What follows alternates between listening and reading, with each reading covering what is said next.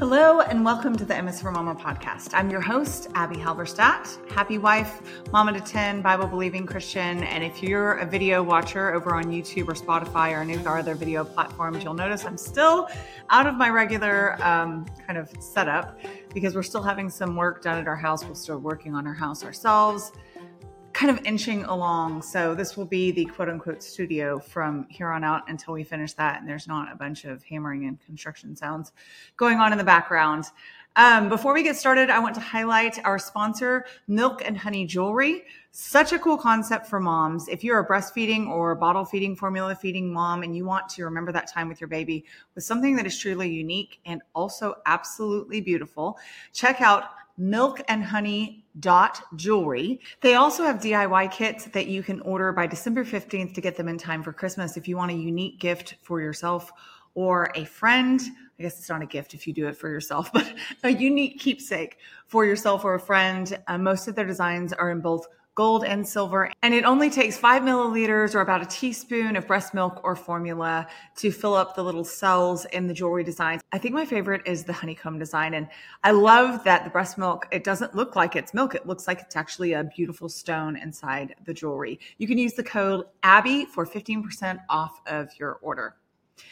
All right. So last week we talked about the controversial topic of Santa. And I love that that has become such a hot button topic in the culture, but especially in the Christian sphere where it's to Santa or not to Santa. And last week, the goal, as always, was to approach it in light of what scripture has to say about our heart posture and what we choose to do or not to do in hopes of bringing glory to God and not to man. And when I teased that episode on social media and talked about the fact that I would be addressing that, I had a really interesting question from someone. So I wanted to go ahead and address that as we head into today's topic, which is kind of a follow up to last week. So they said, if the Bible doesn't have anything to say about a particular topic, how can we approach it from a biblical perspective? Um, eh, my knee jerk reaction was to say, really? Like, I mean, surely we don't think as Christians that we only talk about the things that are specifically addressed in scripture, period. So, surely we are thinking that God's word is a lamp unto our feet and a light unto our path, which is a figurative statement in and of itself, to everything that we encounter, to whatever age and era that we live in, to whatever cultural norms are popular for our particular country um, or society surely this is how we see ourselves as Christians is in not trying to wedge cultural mores in and around our faith and our relationship with the Lord, and instead see how our relationship with the Lord and our adherence to an understanding of and love of His Word kind of undergirds and also overarches all of those societal things. So, or, or familial things or emotional things or interpersonal relationships, whatever situation we're talking about. But then I thought about it and I'm like, okay, this may be my assumption. This is definitely the hermeneutic in which I was trained growing up by my parents was to say, okay, what's the historical background here that we could view it through in understanding where people are coming from? But more importantly, what does scripture have to say um, what does that historical context mean in light of the culture in the Old Testament, but then also how it relates to the New Testament, because the Bible is not, we, we have a tendency to compartmentalize, to chop up the Bible into two sections. The weird old one that we don't really understand, that seems really far fetched, and the nice, loving new one that we're a little more okay with. And I think that that's a very superficial understanding of scripture. And it may sound like, what does this have to do with Christmas or Santa or anything? But if we think that we have to look into scripture and find only those exact phrases which apply, so the Ten Commandments would be a really great example of that. Do not steal, do not kill, do not commit adultery, don't take the Lord's name in vain, honor the Sabbath. Like those are so concrete that we can latch onto those. And keep in mind, Jesus references those commandments. Like, for example, when he's talking to the rich young ruler and asks him about the commandments that he's kept, and the rich young ruler says, Oh, all these I've kept since my youth. You know, what, what else am I supposed to do to be um, righteous and holy. And of course, Jesus requires more of him. He requires him to give his heart, not just his actions. And so, for someone that's really kind of wanting a very um, straight arrow, didactic, prescriptive approach, the Old Testament may be really appealing. For someone who's wanting to feel their faith, the New Testament may be more so. But the truth is, they are married, and there is an overarching theme of God's sovereignty, of his grace, of his redemption that runs throughout from Genesis 1 to the end of Revelation. So when we are talking about examining cultural things, when we are talking about examining belief systems, when we're talking about approaching who we marry, what we study, what we do for a living, how many children we have in light of scripture, we're not supposed to be proof texting. So proof texting is just a phrase that means I'm going to stab my finger at a verse in the Bible that has a word that has to do with the topic that I'm talking about and say, see, look, this says this particular thing, and therefore we can't or can do this. Instead, we're to look at scripture as a whole and say, what is consistent throughout the Bible in this area? So when we talked about Santa, for example, the Bible doesn't have anything to say about Santa. It doesn't mention St. Nicholas, he wasn't born when the Bible was written. Um, it doesn't talk about Christmas. That word is never used. So, how do we approach Santa Claus? How do we approach Christmas traditions or practices in light of scripture? Well, we look at principles. We back way up and say, not is there a specific cherry picked proof text that makes my point, but leaves out the whole canon of scripture Instead of that, we say, what are the principles? What are the ideas? What are the consistent truths that can be found in scripture that apply to this or any topic? So last week we talked about the idea that Santa Claus, while if a family chooses to approach that as a fun myth or a way of playing a game with their children can or or introducing them to a historical figure can definitely be something that a god honoring christian biblical family could approach as long as they're not making it an idol, as long as that isn't the source of their um, joy at Christmas. You know, we talk about idols, and you're like, are you talking about a physical thing, Abby? Are you talking about something made of silver and gold? Are we talking about an obsession with a particular topic? Like, kind of nail that down for me. Again, Jesus makes it very clear that from the overflow of the heart, the mouth speaks. And where our treasure is, there our heart will be also. So where we're placing our money, where we're placing our hope, where we place our time and our focus and our thoughts, those all become idols when they take the place of our devotion to the Lord and Savior Jesus Christ. So if that's what's happening with Santa, then you probably have a creation versus the creator type of situation where you're worshiping created things rather than cre- the creator. And that's exactly what I mean by approaching something from a biblical perspective, even if it's not specifically addressed in scripture. I really do believe that we can extrapolate principles to say, this is not a good fit, or this is veering into idolatry, or this is downright wrong. You know, we're not just going to call things maybe not a good idea or um, culturally kind of irrelevant or relevant. It sometimes it is black and white. This is wicked. This is wrong. We should run far from it. And the temptation is to water that down. And sometimes scripture is so crystal clear. And other times we have to use discernment. Other times it's going to depend on the dynamic of our families or the personality of the child. And before I before I dive into today's topic as the follow up to last week's, I want to give you a really good example of what I mean by it might depend on a child's personality. I have a really good friend who's a mom of nine who is about 16, 17 years my senior. She has grown children, and her oldest is now grown and married and pregnant with her fourth, I believe, child. And so she has four little kids or is about to have her fourth.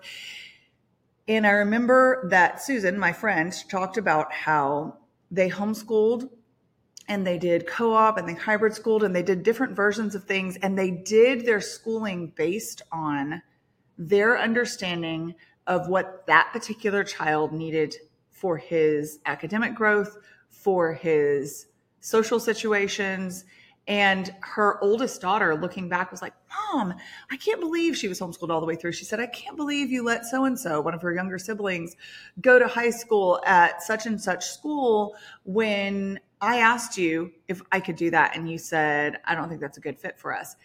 And her mom, who is a very straight shooter, told her, Listen, it was not a good fit for us because you had not shown yourself to be responsible in that area to handle peer pressure well. And it was interesting because I think the mom has always been a straight shooter. Like this wouldn't have been a surprising answer for her daughter because she grew up with her. She knew that her mother spoke plain truth to her as well as kindness and goodness. Uh, my friend Susan is such a kind, kind person and is so good to and with her children and other people's children as well, honestly. Um, so I know that her oldest daughter was not surprised by the answer in many ways. But I love that her response was, as an adult, you know what, mom, you're right. I wouldn't have handled it well.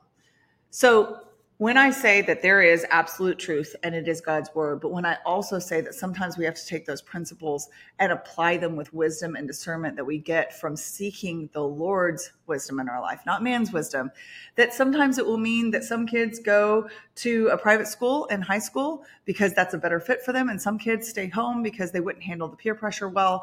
Same thing with Santa Claus, same thing with some other situations where we have freedom in Christ, but we are still being called to be faithful to God's word and to say what will work for our family that also glorifies God. So, as I talk about some of the traditions that we do, as opposed to the one that we talked about last week that we've chosen not to do for our family dynamic, I want you to keep in mind what I always say, which is the goal here is not to do things how the Halberstadt family does them. And I would assume that that's not your goal either, but I know that certain personalities are like, man, I, I like what I'm hearing here as a general rule. Um, I like the biblical support. So maybe if they're doing it, I should do it. But instead, I want you to, I want to encourage you to take any ideas that I give you here about traditions that we love or outreaches that we do or ways of um, giving that we participate in to your husband and to the Lord first and say, is this a good fit for our family? Does this inspire kind of an idea of where I could go in the future? Is it exactly what I want to do? Is it sort of what I want to do? Or will it not work for us at all in this season or maybe ever? Because I think all of those are options. And some of the things that I'm going to suggest are great things to do in general. And you'll, you'll understand what I mean here in a minute. And probably something every family should be doing, but maybe not in the specific way that we do it. So I get asked about Santa every year, and we talked about that. And um, hopefully, my explanation for how we're approaching that topic from a biblical perspective of applying principles rather than having to specifically find a proof text about Santa Claus in the Bible made sense. Um, and then I also get asked as a follow up question well, what do you do? Um, what ways do you make Advent a special time for your family? How do you bring the focus to Christ? How are you generous? what about Christmas is appealing to you and is a source of joy to you and your family and a source of outreach? So I'll answer those questions today with just some things that we've done through the year, some things that we have continued to do. Some of them will be utterly frivolous, personal preferences, and you may or may not resonate with them at all. Some of them I think will be more of the principle nature that you could put your own spin on.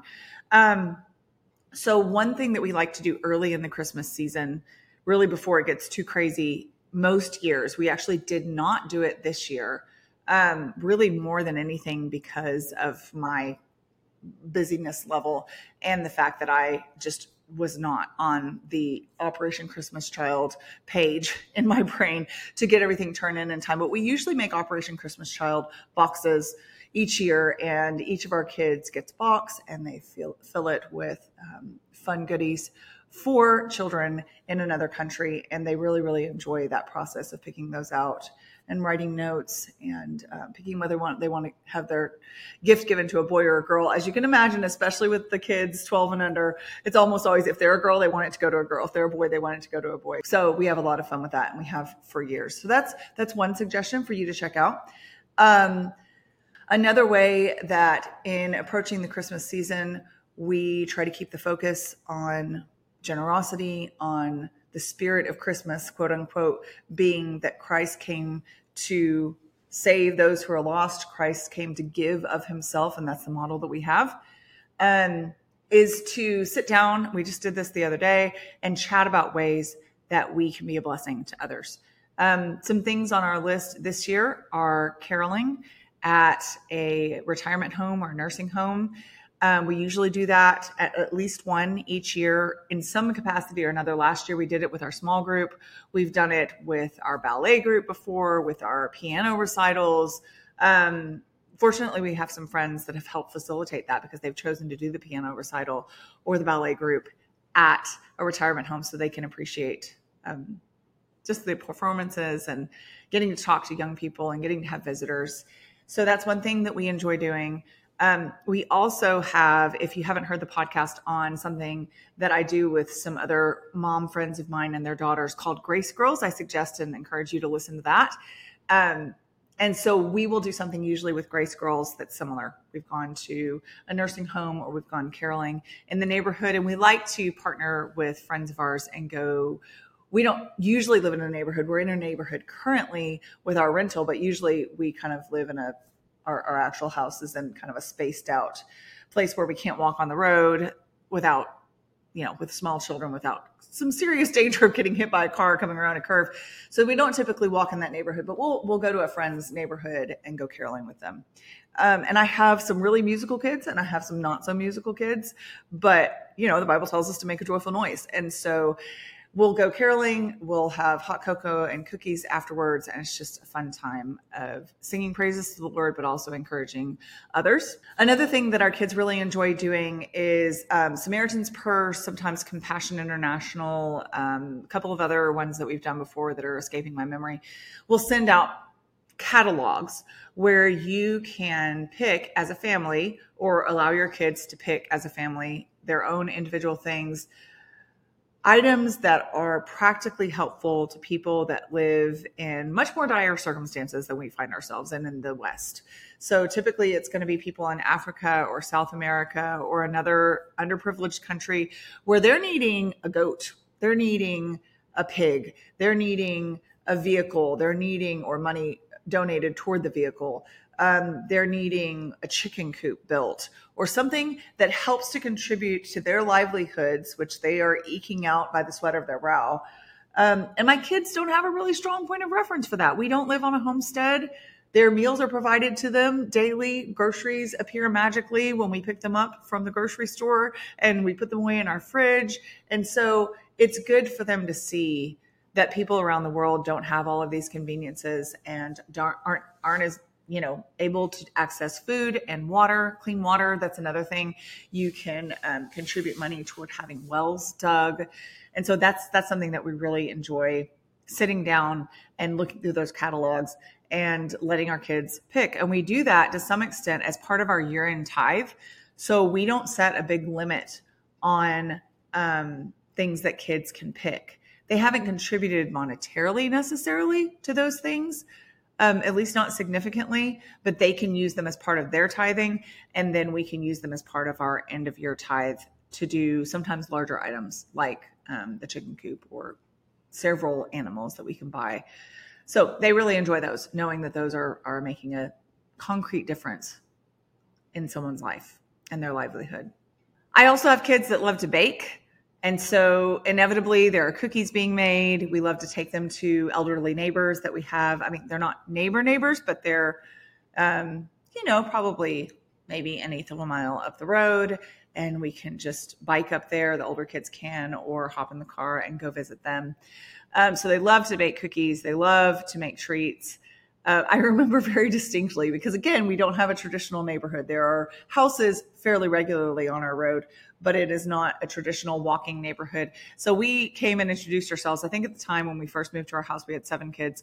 We went around and introduced ourselves to everyone. And it was interesting to see who opened the door and just looked utterly shocked by all these kids piling out of a van. Now, we didn't like rush into their home or anything. I promise it wasn't that overwhelming, but some people were thrilled and some people were um, a little overwhelmed looking. So we just smiled, handed them a Christmas card, brought them some cookies, that kind of thing. And so of those people that we visited, of course, there have been the ones that have blossomed into genuine friendships It's going to be the truth. And every time you have an interaction with another human being, some are going to stick, some aren't. So for the ones that have stuck, we love to reach out to them and uh, bless them extra at Christmas.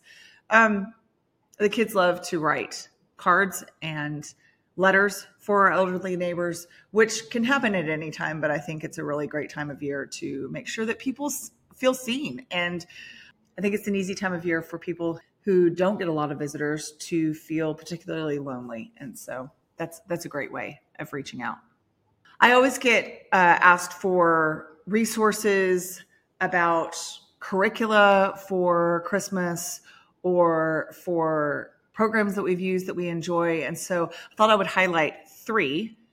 And these are not ones that we do every year or that we spend a lot of time on, but these are three that I would recommend because I trust the source.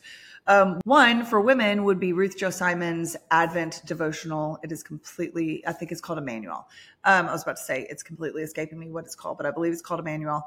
And it's beautiful and um, little short sections, easy to read, easy to digest, great reminders. I'll put the link down in the show notes for that one. Um, another idea is the giving manger and it's where you basically have this little little tiny manger that you fill with straw and each piece of straw that you place in the manger represents an act of kindness, goodwill, generosity towards others. So it's just kind of a way of your kids being able, especially your younger kids, being able to see their kindness and generosity that the, that the Lord kind of stirs in their little hearts, literally piling up in the manger as you prepare for Jesus to come. So that's that's a really sweet one. And then another really good resource is Treehouse Schoolhouse and her Christmas um, curricula for kids. She creates homeschool resources, but even if you don't homeschool, these are really great um, interactive ways of talking about the true meaning of Christmas. And I know that that's such a cliched, kind of cheesy sounding phrase, but the true meaning of Christmas is Christ's sacrifice for us and coming and taking on flesh as a tiny baby so that he could grow and minister on this earth, be fully God and fully human, and then die on the cross for our sins, sacrificing himself and taking the weight of the world's sin on his shoulders. And that starts in the manger. And so um, Treehouse Schoolhouse, my friend Lindsay does a really good job of sticking to that truth while engaging children. So I recommend her resource as well. Um, a couple of other ones that generally have just good, solid resources for kids are um, September and Co. They have great character resources. I haven't looked specifically to see if they have Advent resources, but I wouldn't be surprised if they do. And another one that I would just recommend in general um, that might have some Advent related resources, but also it's just a very solid source of theology for kids is called Cross Formed Kids. And we will put the links to those in the show notes as well. Okay, so those are just some ideas. Again, I think that the principle is solid that we are to focus on others, focus on the joy of Jesus' sacrifice for us and his generosity in loving us enough to come here and die for us. That's that that's the focus um, that that's where our hearts should be at Christmas. And that's why we celebrate it. But the different ways that you could celebrate that are just myriad. I mean, you could go so many different directions with that in God honoring ways. So that's one of those examples where I'm like, the principle is solid. We should focus on the Lord and we should focus on others. Love God, love others. But you could do it in so many different ways. So those are just some some suggestions of things that we do. Um, then we're just going to move on to the super frivolous stuff, and I'll just run through some some traditions that we really enjoy that have really nothing to do with um, some great theological depth or meaning, and are more just a way of bringing joy to our family and increasing camaraderie. Because I talked last week about the idea that, yo, know, if you don't do Santa, you're going to take all the magic out of Christmas. You're going to take all the fun out of Christmas. And I find that to be very much so not true. I find there are so many unique and creative ways to bring joy to the season and to celebrate with your family and to make those memories that will be touchstones core memories for your children for many years to come that have nothing to do with Santa that we have not, none of my kids have felt deprived. So if you're going that direction, I encourage you to be creative, to research and kind of pay attention to the heartbeat of your home and make what makes sense for you guys and then run with it.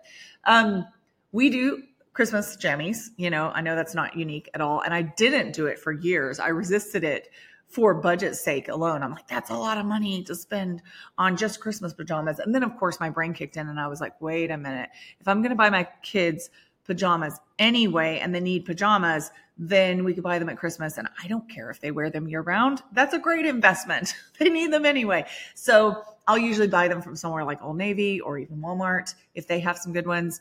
Um, when they have their Black Friday sales, and you can get them for 50 or 75% off. Even well before the Christmas season, um, I usually find the best deals if you get them maybe a couple of months early. And so I'll, we'll do those.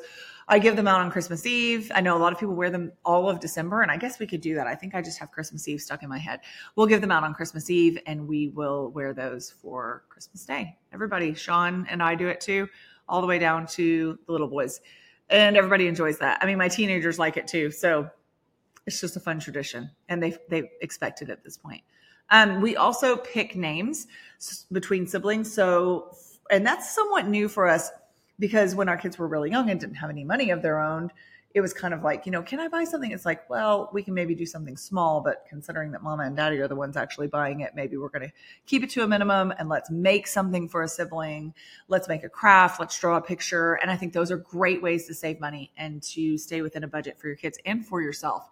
Totally legitimate. However, our kids, quite a few of them have gotten to the stage where they have some allowance. And if you're wondering what chores they can do to get allowance, I have an entire episode on chore responsibilities, what we do for allowance, just kind of that whole concept. If you want to check that out, um, I'll put that episode in the show notes as well because I can't remember the number off the top of my head.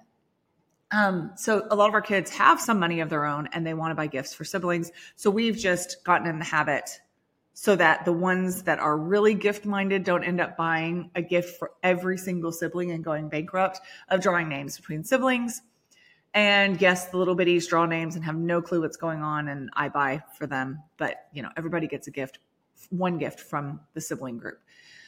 We also do because people are like, how in the world do you do Christmas for 10 kids? How do you know how to keep it even? So we do something you want, something you need, something to wear, something to read. Um, so the something you want, we don't have our kids make Christmas lists or go through and mark things in catalogs. I'm just paying attention to things that they've mentioned or in the something you need category, things that they need, if they need a new pair of shoes or if they need a new sports related item. So I'm, I'm just kind of trying to keep up by jotting notes on my phone. My husband does the same. And then, um, so the item that they want, or maybe it might be several smaller items that add up to the equivalent of one other person's larger item. It fills that category and then something you need is usually like i said shoes or something but usually honestly it's not that big. Everybody needs toothbrushes and underwear when it comes to christmas time and so the, typically the something you need is a new toothbrush and some underwear. And no i don't just buy one toothbrush a year we replenish them as needed throughout the year.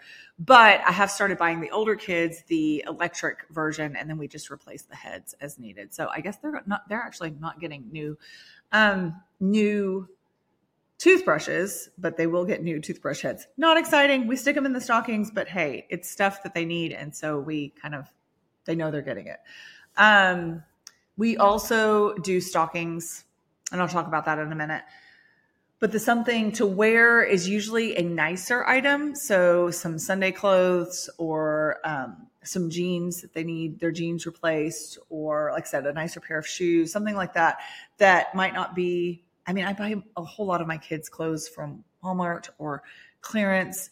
And so they're not getting high end items ever, really. But if I find something for sale on like J. Crew Factory and they have their extra 60% off or something, I'll actually squirrel those items away in bags in my closet or under my bed and just keep in mind that I got something nice and cute for the girls or for the little boys or or something, you know, like a nice hoodie for my teenagers who love to wear those. And then I'll pull that out at Christmas time if they haven't had a need for it before then. Um, and then something to read. I just throughout the year will find deals on books or um, maybe Della is wanting the next series of Betsy Tacy and Tib, or um, an Anne of Green Gables book, or um, Thea wanted more Hank the Cowdog books, or I might buy us for our homeschool set some more Christian Heroes Then and Now, which is fantastic series that I've mentioned before. But if you don't have those, highly, highly recommend getting several of those sets. They are captivating for my kids. They love those those books, and I love them too. Um, and then we also do stockings, so those are just going to be treats. Um, you know, I'll get them Burt's Bees lip balms or gum or candy or um, just some other little this and that's. Like I got my girls um, little, what are those called? Little, uh, it's not a toiletry set. It's like a manicure set. So it has tweezers and cuticle cutters and, um, or the thing that pushes back orange sticks or whatever the thing that pushes your cuticles back. I'm going to get a message from somebody saying, don't let your girls cut their own cuticles. It's not a cuticle cutter. Um, fingernail clippers just in a cute little, cute little container that they can put in their purse and they will go crazy for them or claw clips for their hair or, um, you know, just I think you can fill your own stockings, but that's the kind of thing that we put in there. It's it's kind of a combination of practical and cute and fun and things they enjoy and yummy things to eat. Um, and we always do stockings first on Christmas morning. And then I have uh, amassed, I make that sound like it's a huge collection, but I have a collection of vintage thrifted dishes that are Christmas themed. They either have snowflakes on them or funny little um, reindeer scenes or whatever, holly. It's kind of a very mix matched um, mishmash. say that. Say that three times fast of dishes for Christmas, and we'll use those for Christmas breakfast. And Christmas breakfast for years now has been stuffed French toast, where we make this cream cheese and raspberry filling and put it together between brioche bread and batter it up, grill it up, and sprinkle it with powdered sugar. It's like sugar upon sugar upon sugar, and it's so decadent and so yummy. And we'll usually have that with some bacon for breakfast, maybe some eggs.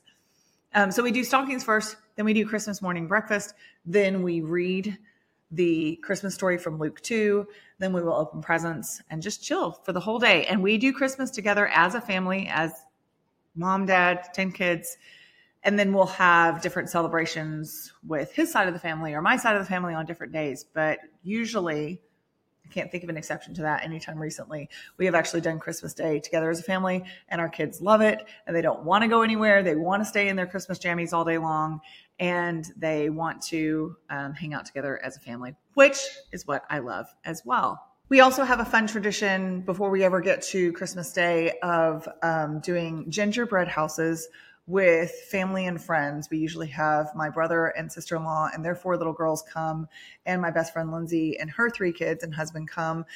And we actually don't make gingerbread houses though. Uh, so at our actual house, we had a 12 foot by five foot island, which was at the absolute hub of the kitchen. We did, you know, 90% of our gathering there. We eat our breakfast there we eat our lunch there, we eat our dinner there. We hardly ever use our dining room table, which is only like maybe 15 feet away.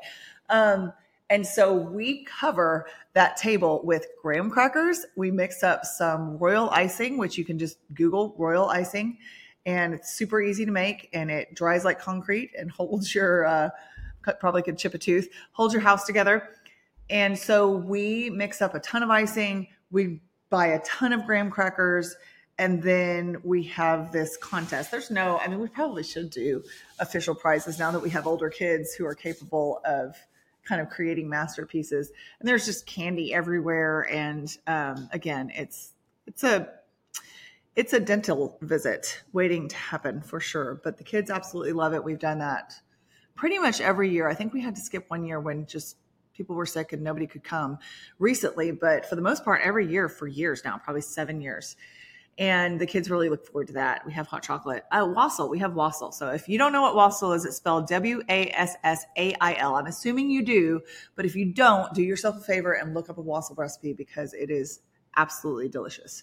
So that, and then another thing that my best friend Lindsay that comes to our gingerbread or graham cracker bread house night and I do is we go on a morning very close to Christmas. Um, sometimes it's Christmas Eve morning, it's usually between the 20th and the 24th, and we will get up really early and we will go to whatever restaurant is open at like 5:30 or 6 in the morning, have some breakfast, and then we will go to a store and stocking stuffer shop. And we'll spend about two or three hours together in the, that morning. Um, it's just fun. I mean, it's just we're up in the middle of the night. It feels like there's no Christmas traffic anywhere, and we get our shopping done before the crowds come out and get to hang out together. So, highly recommend that as a tradition because we've been doing that for years as well. I'm sure there's more that I am missing. Um, but again, when the goal is not to do exactly what we do, but instead to just kind of get the creative juices flowing and give you an idea of lots and lots of ways that you can make Christmas a time of memories and consistent traditions for your family. Enjoy because here's the thing someone's going to tell me, well, none of those things have to do with Jesus. So, how are you teaching your kids about Jesus? We are told in the Bible that God rejoices over us with singing. We are told to taste and see that the Lord is good. We are told to rejoice. And again, I say rejoice. We are told to make a joyful noise. We are told to sing to the Lord. We are told this idea of um, giving thanks in so many different ways and in so many different books in the Bible. And I feel like one of the ways that we can impress the truth of all of that on our kids is by showing them that we serve a God who enjoys us. We serve a God who loves us. We serve a God who does not begrudge us good and yummy things. We serve a God who can be glorified in our um, kindness to each other, in our celebrating his goodness with each other. And so, even if we're not specifically quoting Bible verses to each other or caroling while we're doing the gingerbread houses, although usually we do have carols playing in the background, or or whatever it is that kind of makes the sacred holy in in a specific way, we can still honor God in everything that we say and do. So that's the focus. That's the goal. And I hope you're encouraged this Christmas season to make memories with your family, to seek out joy wherever you can find it, and to bring glory to God in every way that you celebrate Christmas, either big or small. If you enjoy the M is for Mama podcast, I would be so honored if you would subscribe and follow along, maybe share with friends, or even leave a review. And if you want more content on motherhood and biblical responses to cultural issues, be sure to follow along on Instagram at m.is.for.mama.